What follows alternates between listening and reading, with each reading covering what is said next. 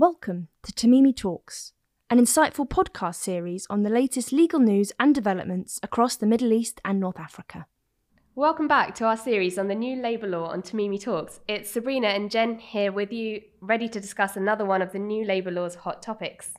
Yeah, today we're going to be having a look at provisions related to discrimination, bullying, and harassment. So, these are concepts that feature heavily in employment legislation in other jurisdictions, and obviously, sexual harassment in particular has been a subject that's received a lot of media coverage in recent years. Pre 2015, with the exception of in DIFC and in ADGM, the UAE didn't really seem to have any specific legislation in this regard, but over the past few years, there's been some significant developments. I mean, first of all, in July 2015, the UAE implemented um, a law combating discrimination and hatred, which criminalizes discrimination against individuals or groups based on religion, caste, doctrine, race, color, or ethnic origin. Now, this isn't employment specific legislation, but it is broad enough to capture incidents of discrimination arising in an employment context. It's important to note, though, that those claims wouldn't have been filed before the Labour Court, they'd have been police complaints, they'd have been criminal in nature. Yeah, exactly. And penalties under that law are actually quite extensive and include long custodial sentences as well as fines of up to a million dirhams. Yeah, exactly. And also existing are several different directives related to people of determination. So there's Resolution 43 of 2018, which aims to support the rights of people of determination in an employment context. Um, this law includes provisions regarding access to job opportunities, protection from discrimination during the recruitment process, flexible working systems to accommodate disabilities, and various protection from termination on disability grounds.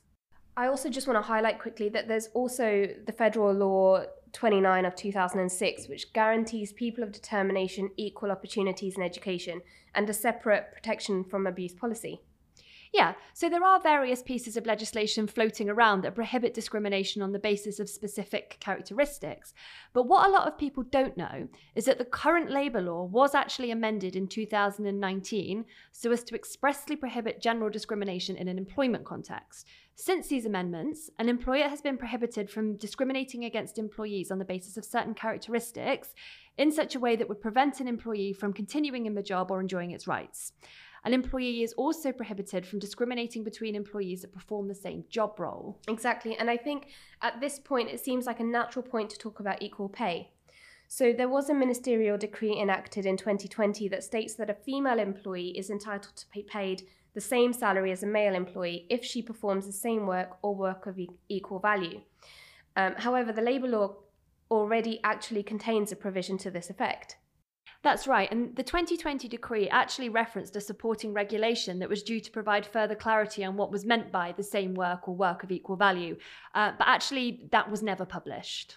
So, if we tie this in with the new law, the new law also provides for those equal pay provisions. However, it states that a decision of the Council of Ministers, based on the proposal of the Minister, shall issue the procedures, controls, and criteria necessary for evaluating work of equal value. So, as yet, there are no real developments in that area of equal pay. And the same goes for general discrimination provisions, actually. There don't really seem to have been any developments.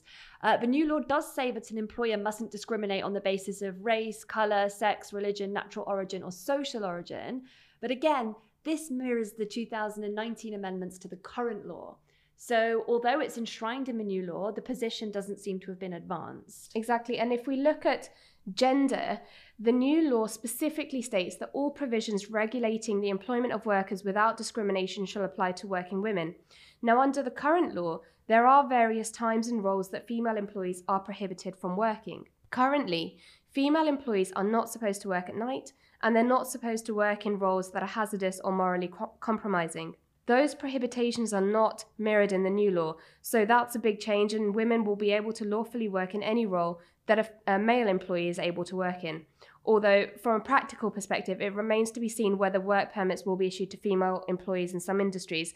And I think that this is probably particularly prevalent in the construction industry.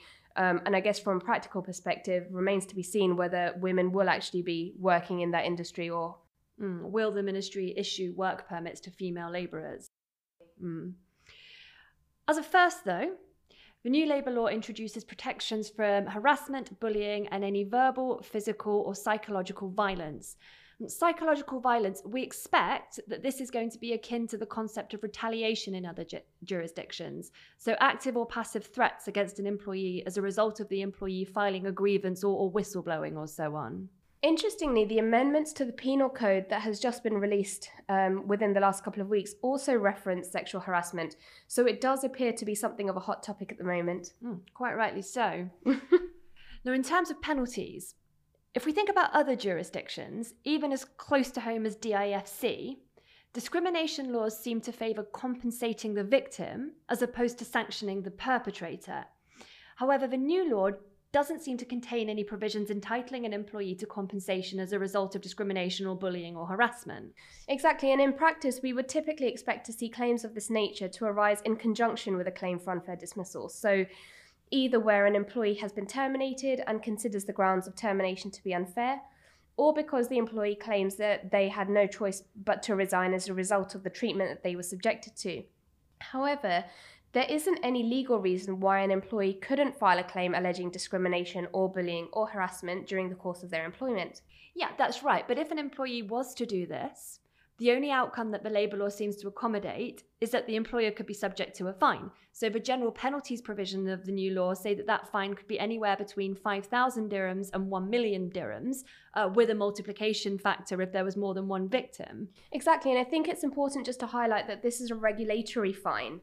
So the practical effect of this remains a little bit unclear because presumably to impose a regulatory fine, the discrimination, harassment, or bullying must be proven. Yeah, that's an interesting point. And I think we should talk a little bit about the potential practical issues in bringing any sort of discrimination or harassment claim against an employer. Um, I'm going to use the current law's Article 120 here as an example. Um, if an employer was to terminate an employee for, for example, disclosing trade secrets, in practice, the courts tend to deem termination on those grounds arbitrary unless the employer has first obtained a judgment against the employee for that disclosure of trade secrets from the criminal courts. So essentially, the labour courts don't take on the responsibility of determining whether or not a relevant incident has actually occurred. They expect a party to first obtain a judgment in that regard and then bring this to the Labour Court so as to allow the Labour Court to apply the Labour law. Yeah, absolutely, I agree. And so I think in the context of these discrimination and harassment provisions, it does remain to be seen whether the Labour courts will take on the responsibility of determining whether an incident of discrimination or sexual harassment did occur, or whether they would expect that party bringing the claim to first establish the offence by way of a criminal judgment before taking any action. Hmm. All very interesting. Um, I actually think that's all we've got time for today. Tomorrow, it's going to be the final episode in this mini series. And as well as having a look at some other recent legal developments that impact on employment relationships, uh, we're going to be taking some of your questions. Yes, so if there are any other queries that you'd like to add to our list, please do feel free to get in touch before then. See you tomorrow. We'll see you tomorrow. Thank you for listening to Tamimi Talks. Stay updated with all the latest legal news and developments on our social media channels.